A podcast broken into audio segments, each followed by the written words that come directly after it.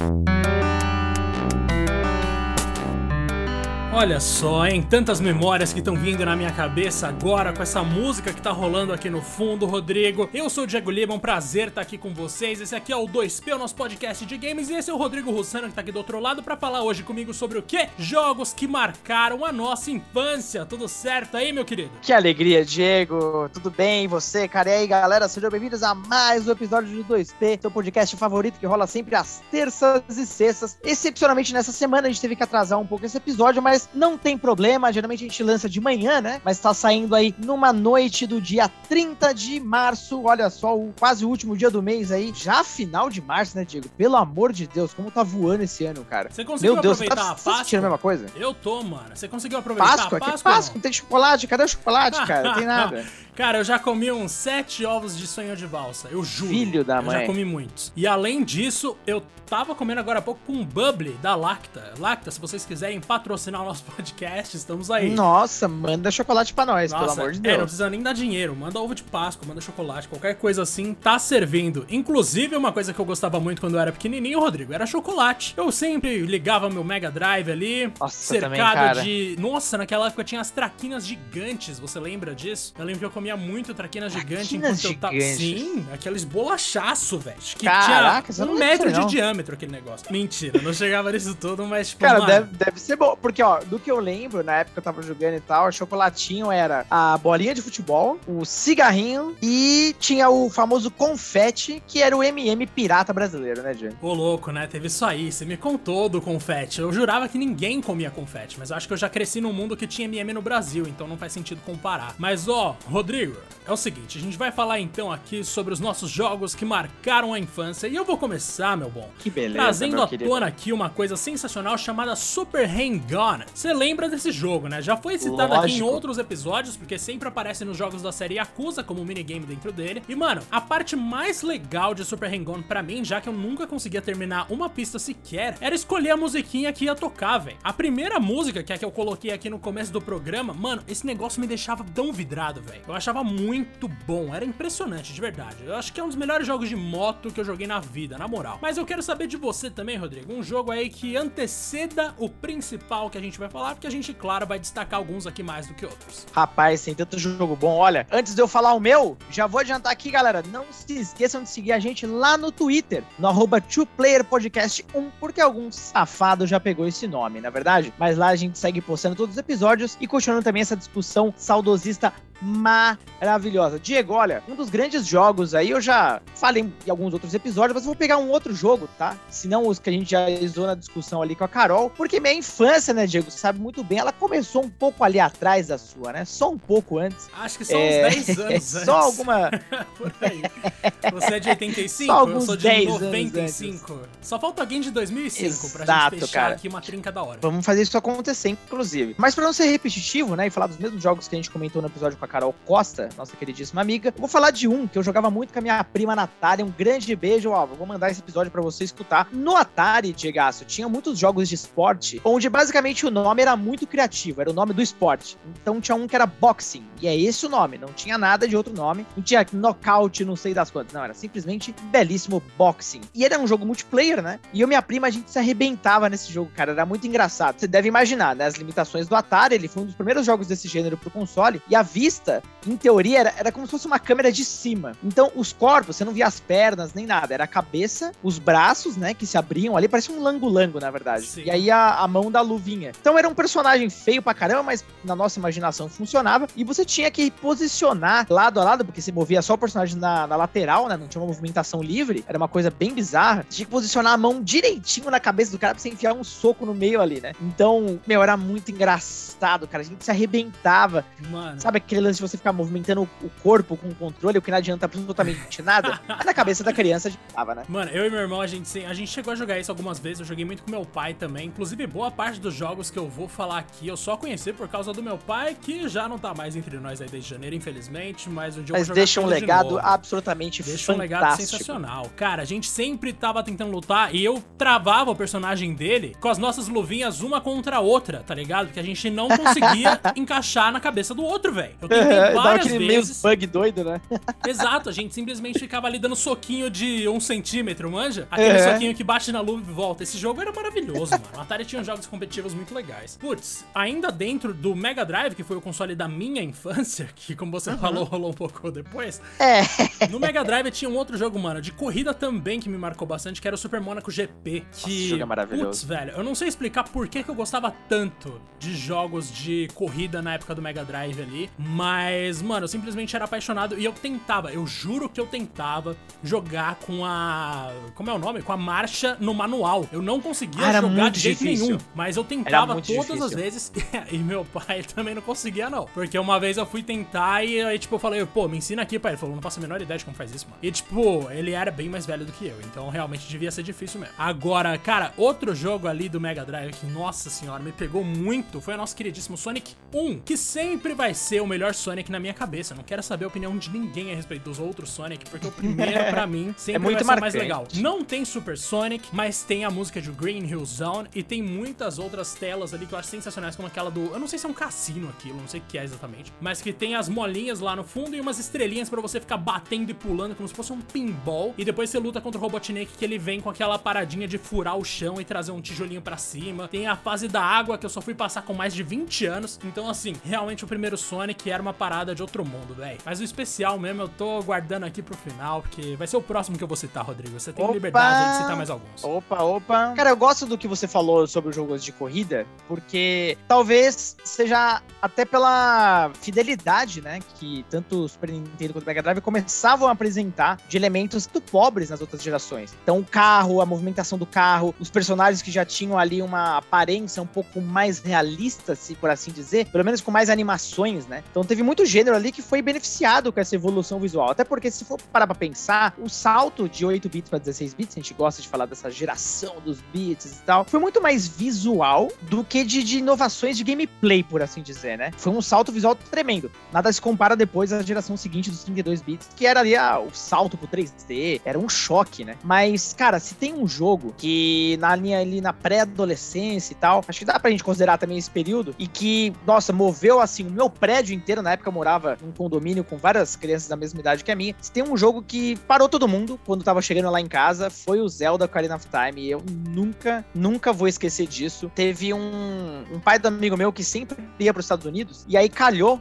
dele em uma dessas datas e justamente na semana de lançamento do Zelda. Então, a Nintendo, né, com a Gradiente aqui no Brasil, ela trabalhava bem assim os lançamentos, mas tinha ali um tempinho, né, até, até os games chegarem aqui. E aí, quando ele voltou dessa viagem, ele voltou basicamente na semana de lançamento do Zelda mesmo. Então, cara, talvez seja um chute meu, mas talvez eu tenha sido uma das primeiras pessoas que teve o Zelda ali naquele primeiro momento, né, porque o Zelda da Gradiente não tinha ainda sido lançado de fato nas lojas, né, então só quem estivesse importando, e vamos combinar que naquela época importar e tal já ainda não era uma coisa tão simples e tão comum. E, meu, no dia que meu pai chegou com a fita em casa, que ele se encontrou com, com o amigo dele, e eu fui avisar pra galera lá no prédio e tal, por interfone, né? A gente se comunicava lá nos apartamentos. Meu, daqui a pouco tinha uma fila de pelo menos uns sete moleques lá em casa, basicamente, loucos pra verem como é que era o Zelda, como é que é esse jogo aí e tal, não sei o quê. E eu, putz, não, não tava assim tão acostumado com jogos com a liberdade, né? Nesse, nesse estilo, então, sei lá, eu demorei dois dias pra entender como é que eu saía da floresta do começo do jogo, pro mundo aberto. É, a gente só ficava andando de um lado pro outro, a gente não entendia nada, o nosso inglês era limitadíssimo. Cara, mas tudo aquilo era vislumbrante, né?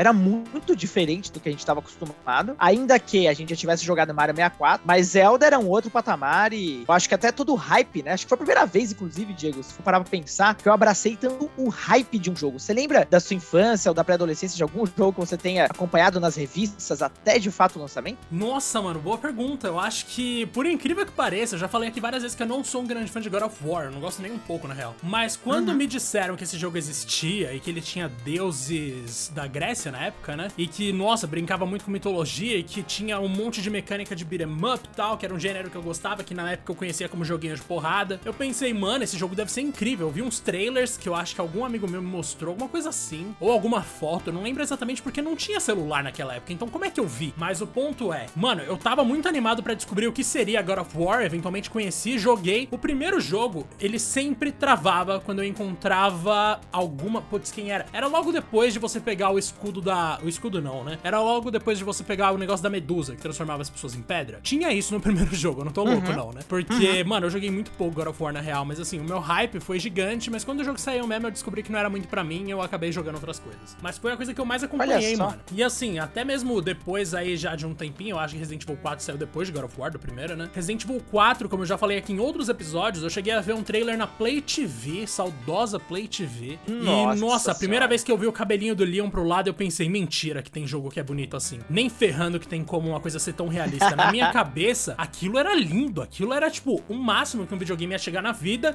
Não tem como ser melhor. Exato. E o gamer, o gamer sempre chega nesse ponto, né? Sempre chega alguma coisa que vai mostrar e a pessoa vai falar: "Nossa, não tem como ser melhor, cara". Tipo as expressões faciais de The Last of Us 2. É difícil você imaginar uma coisa mais realista do que aquilo.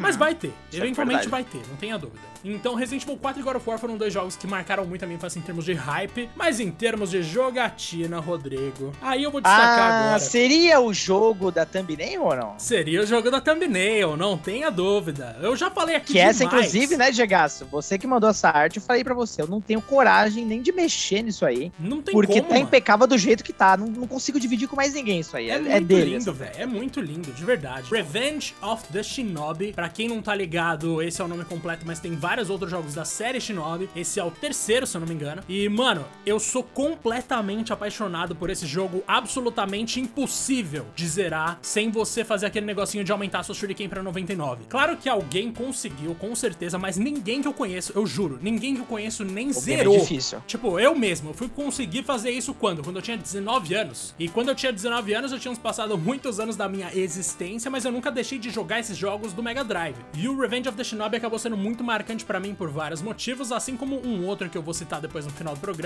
Mas principalmente, velho, tinha uma, uma sequência de especiais ali que você conseguia escolher, que simulava um menuzinho de RPG muito simplificado. E você tinha quatro opções de jutsu. Você conseguia se cercar de eletricidade pra não ser atacado. Você conseguia invocar chamas pra acertar seus inimigos, pular muito alto e com muito mais tempo pra você analisar onde você vai cair, ou explodir o corpo do seu personagem pra você matar todo mundo que tava perto. Mano, esses quatro jutsus, eu não fazia a menor ideia de quando usar cada um deles quando eu tinha 5, 6 anos. Eu simplesmente pensava, mano, da hora, vou fazer tudo que me der vontade, eu nunca passava da segunda fase, não tinha como, porque eu gastava tudo que eu tinha pra fazer. Eventualmente, eu cresci um pouco, eu descobri que aquele final, aquele especial de você explodir o corpo do seu protagonista, ele tirava uma vida sua. Então, naturalmente, ele não era lá tão inteligente. Eu não lembro se era uma vida ou se era saúde, mas tinha uma, tinha um demérito, ele tinha uma questão que limitava a utilização desse modo e você não podia usar toda hora, você podia usar uma vez só, mas se tivesse mais vidas. Visualmente, eu achava o jogo impressionante, aquela fase de noite que você luta no telhado contra uns ninjas, tipo uns cara que luta Kung Fu, na real, é muito maravilhoso. A fase que você invade uma base militar, porque ainda tem isso, né? A ambientação varia demais de mundo pra mundo. Quando você invade uma base militar que você tem que ficar oscilando entre ir pra trás ou pra frente da grade, mudando ali, dando uma noção de profundidade que não existia em jogos 2D, eu acho maravilhoso também. E ainda as referências, né? Porque tem várias referências a personagens da cultura pop, mano, dentro do jogo. Eu acho simplesmente incrível, mano. Inclusive tinha versões do jogo que eram censuradas, você não podia usar as imagens dos personagens. Se eu não me engano, tinha uma lá que você lutava contra o Godzilla. É claro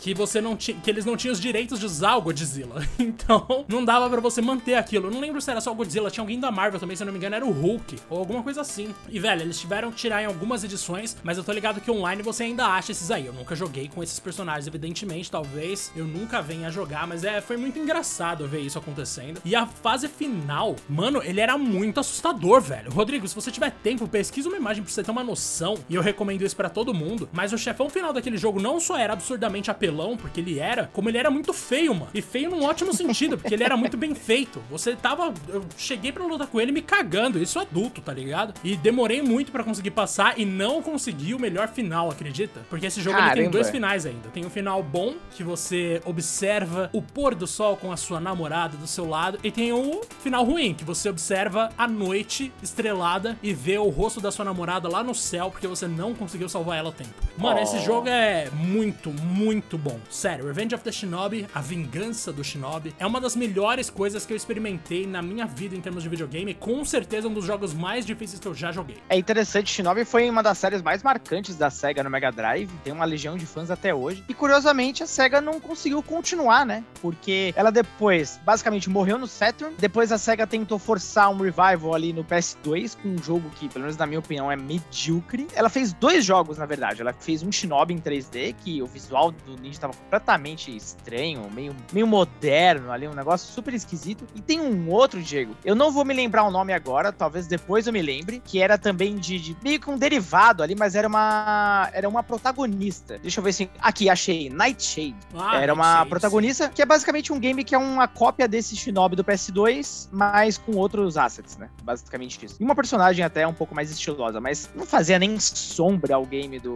do Mega Drive, pelo amor de Deus. É, Na verdade, estranho, eu nunca né? joguei também um, jogo tão legal de ninjas quanto o Shinobi, Diego. Não, nem eu, cara. Tem o Ninja Gaiden, que obviamente é muito conhecido, extremamente tradicional, extremamente uhum. desafiador, mas Ninja Gaiden nunca me pegou assim por uma questão de carisma mesmo. Os primeiros jogos eu achava muito feios, uhum. porque eu já uhum. cresci com o Mega Drive, então para mim tinha que ser extremo. Ou tinha que ser o melhor do período, ou tinha que ser do Atari. Se fosse do Nintendinho e do Master System, eu não jogava. Mano, por muito tempo na minha vida foi exatamente assim que funcionou. Tipo, eu me recusava a jogar qualquer coisa do Master System do Nintendinho. Eventualmente eu decidi jogar o jogo do Flash do Master, do Master System até o final e me toquei que eu jamais devia ter feito aquilo. Então realmente ficou complicado de justificar. Mas beleza. E o Ninja Gaiden, mano, eu lembro que teve um é. revival dele que quando eu peguei meu Xbox 360, um dos jogos que vieram junto foi o Ninja Gaiden 2 daquela nova leva, se eu não me engano. E, putz, uhum. divertidíssimo, mas por 10 minutos, sabe? Depois eu cansei total, assim. E eu não sei por que, que a SEGA não tem que fazer algo nessa pegadinha, nessa pegada, assim, nessa pegadinhas, ideia. E sei lá, se inspira em Sekiro, qualquer coisa assim, mano. Faz qualquer coisa. Pense em alguma maneira de trazer de volta, porque realmente Shinobi era é um nome que ficou muito marcado na minha memória. E eu lembro que o Fliperama tinha várias opções ilegais pra gente jogar os primeiros Shinobi. Então tinha todos ali no negócio, sendo que eles não tinham direito de distribuir nenhum. Eu achava isso maravilhoso, Rodrigo. Que coisa maravilhosa, Diego. Que tempos, que tempos, meu amigo. Do meu lado, Diego, olha só, é que nem a gente adiantou, né? É um programa cega isso aqui. A SEGA voltou, como já diria o arroba lá no Twitter. Aliás, um grande abraço para ele. O meu jogo, cara, dentre tantos, né? Nossa, tantos. Eu daria para fazer um episódio muito, muito maior sobre isso, mas enfim, a gente tenta sempre se limitar aqui para não explodir muito tempo. Eu vou pegar um que me traz também, nossa, muitas, muitas memórias boas, que é o Sonic Knuckles. Por que o Sonic Knuckles, né? Primeiro porque ele é o primeiro Sonic mais tradicional que eu ganhei pro Mega Drive. É, eu já contei essa história algumas vezes aqui, mas o primeiro que eu tive foi o Sonic 3 The Blast, então vocês imaginam o trauma para uma criança ganhar esse jogo, né? Ao invés de um, de um Sonic de alto nível. e, cara, foi bem interessante porque esse Sonic Knuckles que eu ganhei, Diego, ele. Meu pai não tava conseguindo achar o jogo original de jeito nenhum, porque ele teve um lançamento super limitado e ele era uma fita muito mais cara do que o normal. E aí meu pai foi buscar, buscar, buscar, ele não encontrou e aí ele encontrou numa lojinha X. Isso, ó, na minha época, eu nem sabia o que, que era um jogo pirata, tá? Eu não entendia isso. Para mim nem existia. E ele me deu um Sonic Knuckles, que vinha inclusive numa caixa de Mega Drive lá do cartucho bonitinho e tal. Só que eu lembro que o Sonic Knuckles tinha já, eu já sabia quando desde criança que ele tinha aquela função, né, que você coloca todos os outros Sonicos no Mega, né, um, dois, o três em cima, para você complementar a história ou ter uns bônus essas e tudo mais. A grande graça da coisa era o Sonic 3 e Knuckles, que é a história completa ali desses jogos. E o Pirata não tinha o Lock-On, né? Ele era uma fita comum. Então, para mim, eu achei aquele esquisito e tal, e só depois eu fui entender o que, que era um jogo pirata e tudo mais. Minha mãe foi explicar para mim que meu pai não tinha encontrado, que não era pra eu ficar triste, mas pelo contrário, eu fiquei, tipo, super feliz pelo esforço dele lá. E aí eu fui entender o que, que era pirataria, que eu não sabia até então. Olha isso, cara, que engraçado, né? Vivia realmente numa bolha. Isso não, não deixou de jogar, assim, demais esse game. Zerei ele, meu, infinitas, Diego, infinitas vezes, porque demorou muito até eu ganhar um outro cartucho, né? Às vezes a gente alugava. Tinha um grande primo meu, o Celso, que inclusive já foi mencionado em um dos, dos podcasts. Aqui acho que inclusive foi mencionado no podcast que a gente fez com a Carol também, que era dos jogos clássicos. Ah, é, ah é, é, o que inventou a história de que ele zerou River Rage, tá ligado? Exato. inclusive depois ele mandou mensagem falando, é, eu zerei mesmo e tal, tá vendo? É, continua até hoje, não vai, não vai... Caraca, que, que cara de pau, Celso. vai continuar desse jeito. E aí, meu, eu lembro de várias vezes de eu levando o Mega Drive lá pra Minas, né? Que a gente se encontrava lá na, na minha avó. E aí ele levava o Super Nintendo dele também, às vezes, mas nesse tempo a gente ficou totalmente focado no Mega Drive e, e no Sonic Knuckles. Demorei pra caramba pra poder terminar o jogo, porque era um jogo longo. E esse jogo em específico, né? O Pirata, pelo menos, ele não salvava progresso, né? Então você tinha que terminar ele numa tacada só, ou deixar o Mega pausado lá. Como nessa época de infância a gente não podia deixar nada ligado, porque o pai já vinha falar que, ó, oh, energia, TV e blá blá blá. Existiam aquelas lendas, né, ainda, de TV ligada muito tempo videogame pode estragar jogar. E realmente, gente, isso não é mito, tá? A galera falava mesmo essas coisas. Então a gente ou terminava numa tacada só, ou às vezes parava no meio do caminho, tinha que sair, e quem sabe no outro dia começava tudo de novo. E aí foi com esse meu primo que a gente pegou pela primeira vez o Super Sonic, porque você tem aquelas bônus, né, das bolinhas que você vai Sim. pintando, que eram do Sonic 3 também. Pela primeira vez eu vi o Super Sonic no jogo, nossa, ele virou uma outra universo pra mim. E o Sonic Knuckles também tem algumas das melhores fases, na minha opinião, da série. Então me marcou pra caramba. Eu nunca tive na minha vida o Sonic Knuckles original. É uma coisa que eu quero corrigir em algum momento, porque a Mega Drive tá aqui esperando ele, cara. Perfeito, Rodrigo. Ó, chegou a hora então da gente encerrar aqui. Foi um episódio mais rápido do que o normal, mas, mano, tem que entender que quando a gente fala de nostalgia, a tendência é esticar o episódio pra 40 minutos. Não, então nossa. a gente pode retomar esse tema no futuro, dividindo por plataforma, porque aí a gente consegue ser mais ágil, digamos assim, na maneira como a gente vai falando os nomes dos jogos.